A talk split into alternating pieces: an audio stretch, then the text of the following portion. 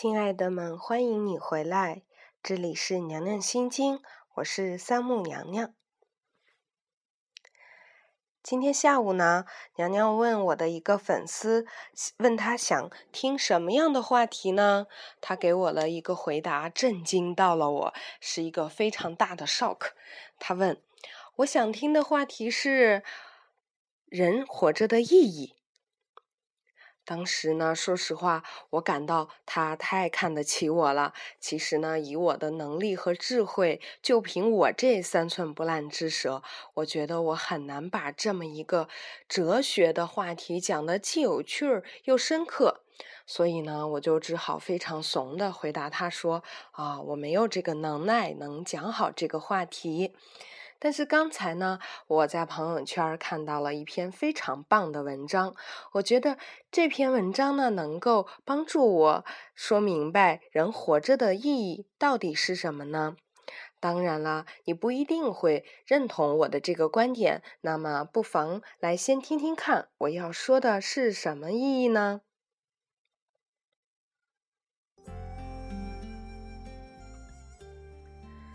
这篇文章的题目叫做《这世界需要的正是生机勃勃的你》。人生的意义是什么呢？教育的本质又是什么呢？没有孩子之前，我太忙了，没空考虑这些问题，或者更准确的说，我太肤浅了，还没准备好让这些问题浮现。有一句老话说：“有了孩子的女人才是一个完整的女人。”而我的理解是，女人因为有了孩子，才成为一个完整的人。是的，一个完整的人，而不仅仅是一个完整的女人。至少我是这样的。因此，我非常感谢我的女儿。他为我之前那一直努力向外看的生命打开了一扇内省之门，让我更懂人，更懂生命，让我成为一个更完整的人。什么事让你充满活力，然后就去做这件事儿吧。在我真的有了孩子以后，我才开始想教育这件事儿，尤其是在教育体系已经被千夫千夫所指的这个中国。在思考教育本质的时候，我发现自己不得不一次又一次地回到生命的本质到底是什么这个原点问题。如果这个问题不解决，后面的所有关于教育的问题都失去了方向，而我以前所受的教育和生活经验，并没有给我答案，所以我踏上了寻找之旅。二零一三年的五月三十日，还在哈佛大学的毕业典礼上，我和所有的毕业生以及来自世界各地的家长一起，聆听了美国脱口秀女王 Oprah 的演讲。她分享了她的成功与失败，以及如何从失败中走出来的经历。然后，当她说出以下几句话的时候，刹那间，我有一种醍醐灌顶的感觉。孩子出生后，所有关于生命意义的寻找，以及在哈佛一年间所有点点滴滴的感悟，在那一瞬间擦亮了火花。他说：“无论你一路上经历到怎样的挑战、挫折和绝望，如果你自始至终都只有一个目标，真的只有这一个目标，你就会找到真正的成功和幸福。这个目标就是。”作为一个人，你要活出你作为一个人最大可能的、最真实的自我。你愿意把你的自我最大化，用你的能量让自己变得更好，让你的家人和身边的人变得更好。神学家 Howard Thurman 将这件事儿阐述的淋漓尽致。他说：“不要追问这个世界需要什么样的人。”问你自己是什么事儿让你充满活力，然后你就去做好这件事儿，因为这世界需要的正是活得生气勃勃的人，活出自我，而不是其他，本身就是活着的目的，而不是手段。你最大限度地活出了自我，你也就自然成就了别人和世界。成就别人和世界，用我小时候的老话说，就是做一个对社会有用的人是结果，而不是目的。自从有了孩子，我就不断听到一句话：希望孩子能活出自我。这是新一代觉醒的父母对中国长期以来像在生产线上大量的生产标准化的工业产品一样去生产人这个教育体系的反省。我认同这个理念，但说实话，只有到哈佛访学一年以后，坐在哈佛庭院成千上万人中听 opera 讲到上述几句话时，我才突然领悟到它的意义。我常常惊讶于人生的跨度怎么可以这么大。在哈佛，我看到了人生的可能性，看到了远比在中国看到的更丰富的多的人生的可能性。就拿我在哈佛尼曼奖学金项目来说，每年的尼曼学人是来自世界各地的二十四名文字记者、摄影记者、编辑以及新媒体创办人。我有幸成为二零一二到二零一三届中的一员。在中国，我的同事同行们大多有着差不多的人生履历：上学有念新闻系的，有不念新闻系的，然后毕业有直接进媒体的，也有辗转而进媒体的。但是在尼曼，我常常惊讶于人生的跨度怎么可以这么大。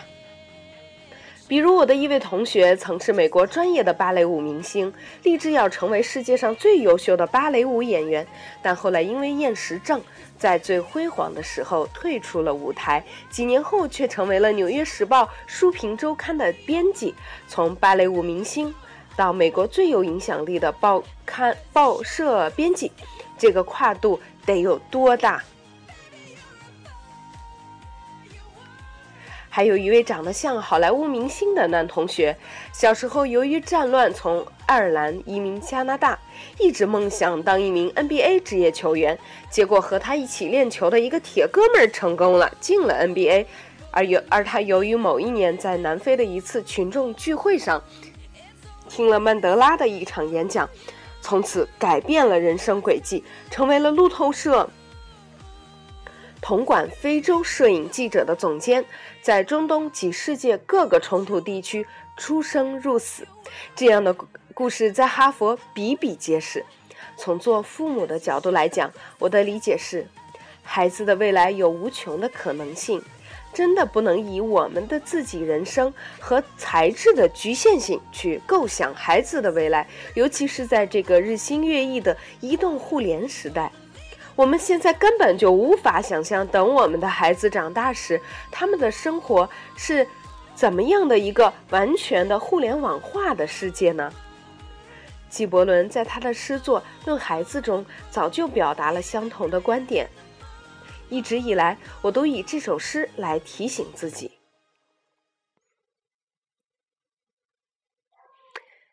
你们的孩子都不是你们的孩子。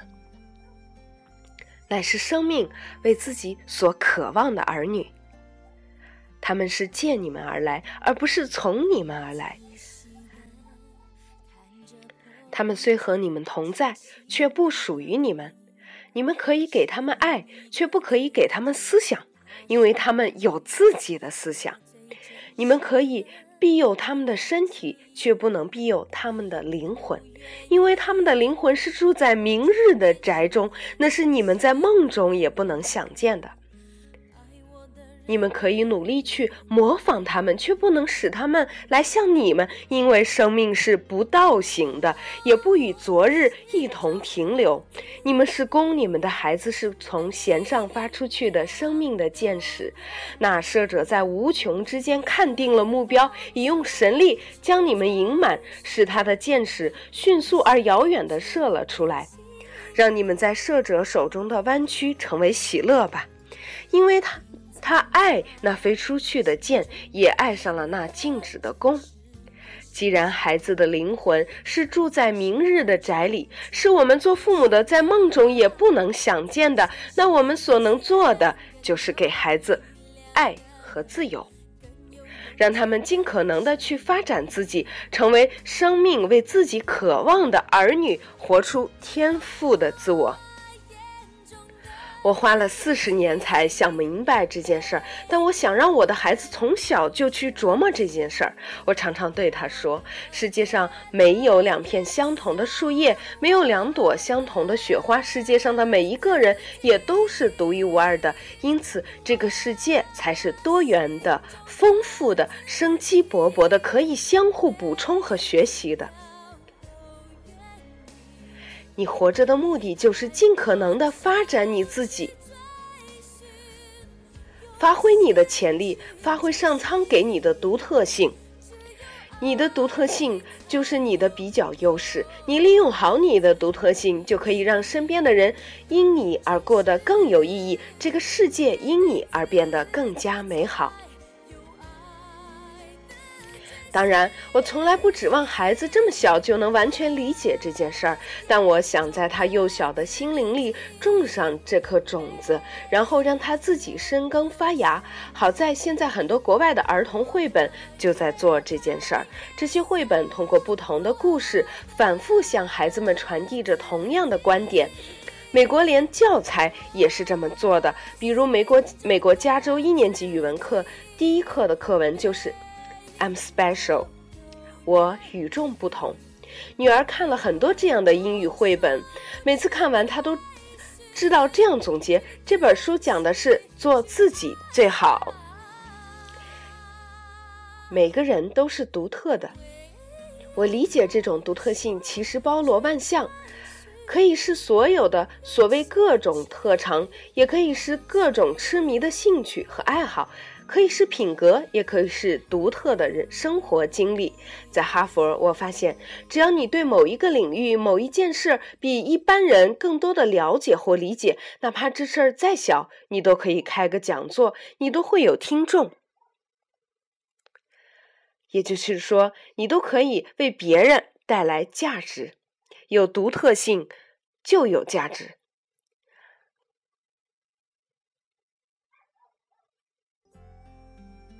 而怎样才能发现和保护孩子的独特性呢？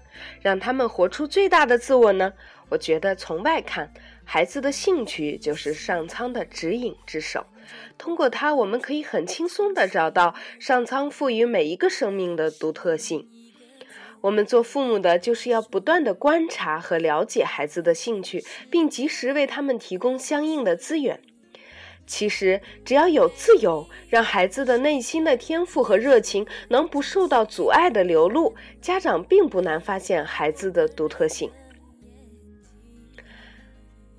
对我来说，难的反倒是如何帮助孩子跨过内心的障碍，比如不安全感、焦虑、羞愧、不自信等等，让他可以在天赋的独特性中自在发展。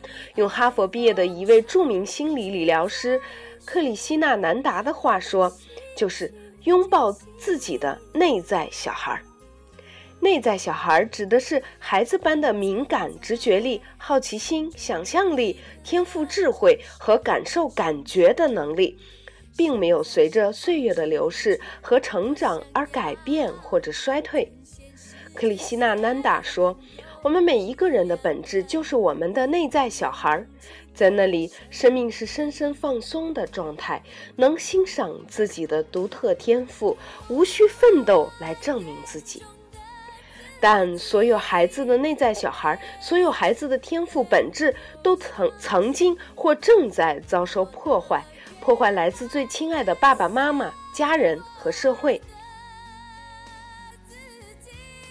在抚养孩子的时候，我们都曾无意的、有意的伤害过孩子而不自知，因为我们自己就失去了我们内在的小孩儿，因为我们自己就不够智慧。抱歉，又要说到哈佛了，并不是想拽，确实碰巧很多感悟都来自那儿。每学年，哈佛开的课大概有近一万门，其中有不少课居然是关于修心的。比如怎么让自己幸福？有一天，哈佛商学院一位很著名的教授到尼曼讲座，他之前也在 TED 上做过同主题的演讲，流传甚广。那天，超过一米八的 Christen 教授是拄着拐杖来的。他之前中过风，丧丧失过语言能力，与死神擦肩而过。他说，他发现哈佛商学院毕业生在刚开始的同学聚会中，个个英姿勃发，指点江山；但在毕业十年、十五年后的同学聚会上，就有人离婚，有人和孩子疏离，有人爆出丑闻，有人甚至锒铛入狱。这些精英们遇到了各种人生困扰和痛苦，他突然意识到，知识和能力并不等于幸福。等我们死后去见上帝的时候，上帝并不会用钱来评价我们，而是会看到有多少人因为而我们而变得更好。这可以小到是我们的一句话、一封信，或者是一个安慰的动作。我们都希望孩子幸福。但如何才能幸福呢？如何才能一生幸福？我认为这真的是一门很深的功课。大人都没有几个能得高分，我又我们又怎么能够去教孩子呢？这显然不是少给孩子报几门课外班、少给孩子压力这么简单。人。在天赋的本质中，在自我中是幸福的、沉静的。然后怎么去做？怎么去教？能教吗？最近女儿问我什么是佛教，又有一次她问我什么是智慧。我回答了，但我都不满意我的回答，因为我自己都没有准备好。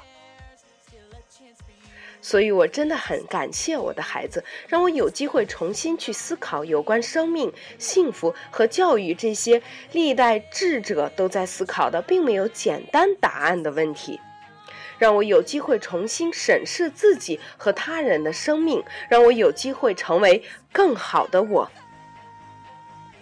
亲爱的孩子，就让我牵着你的手，让我们一起成长吧。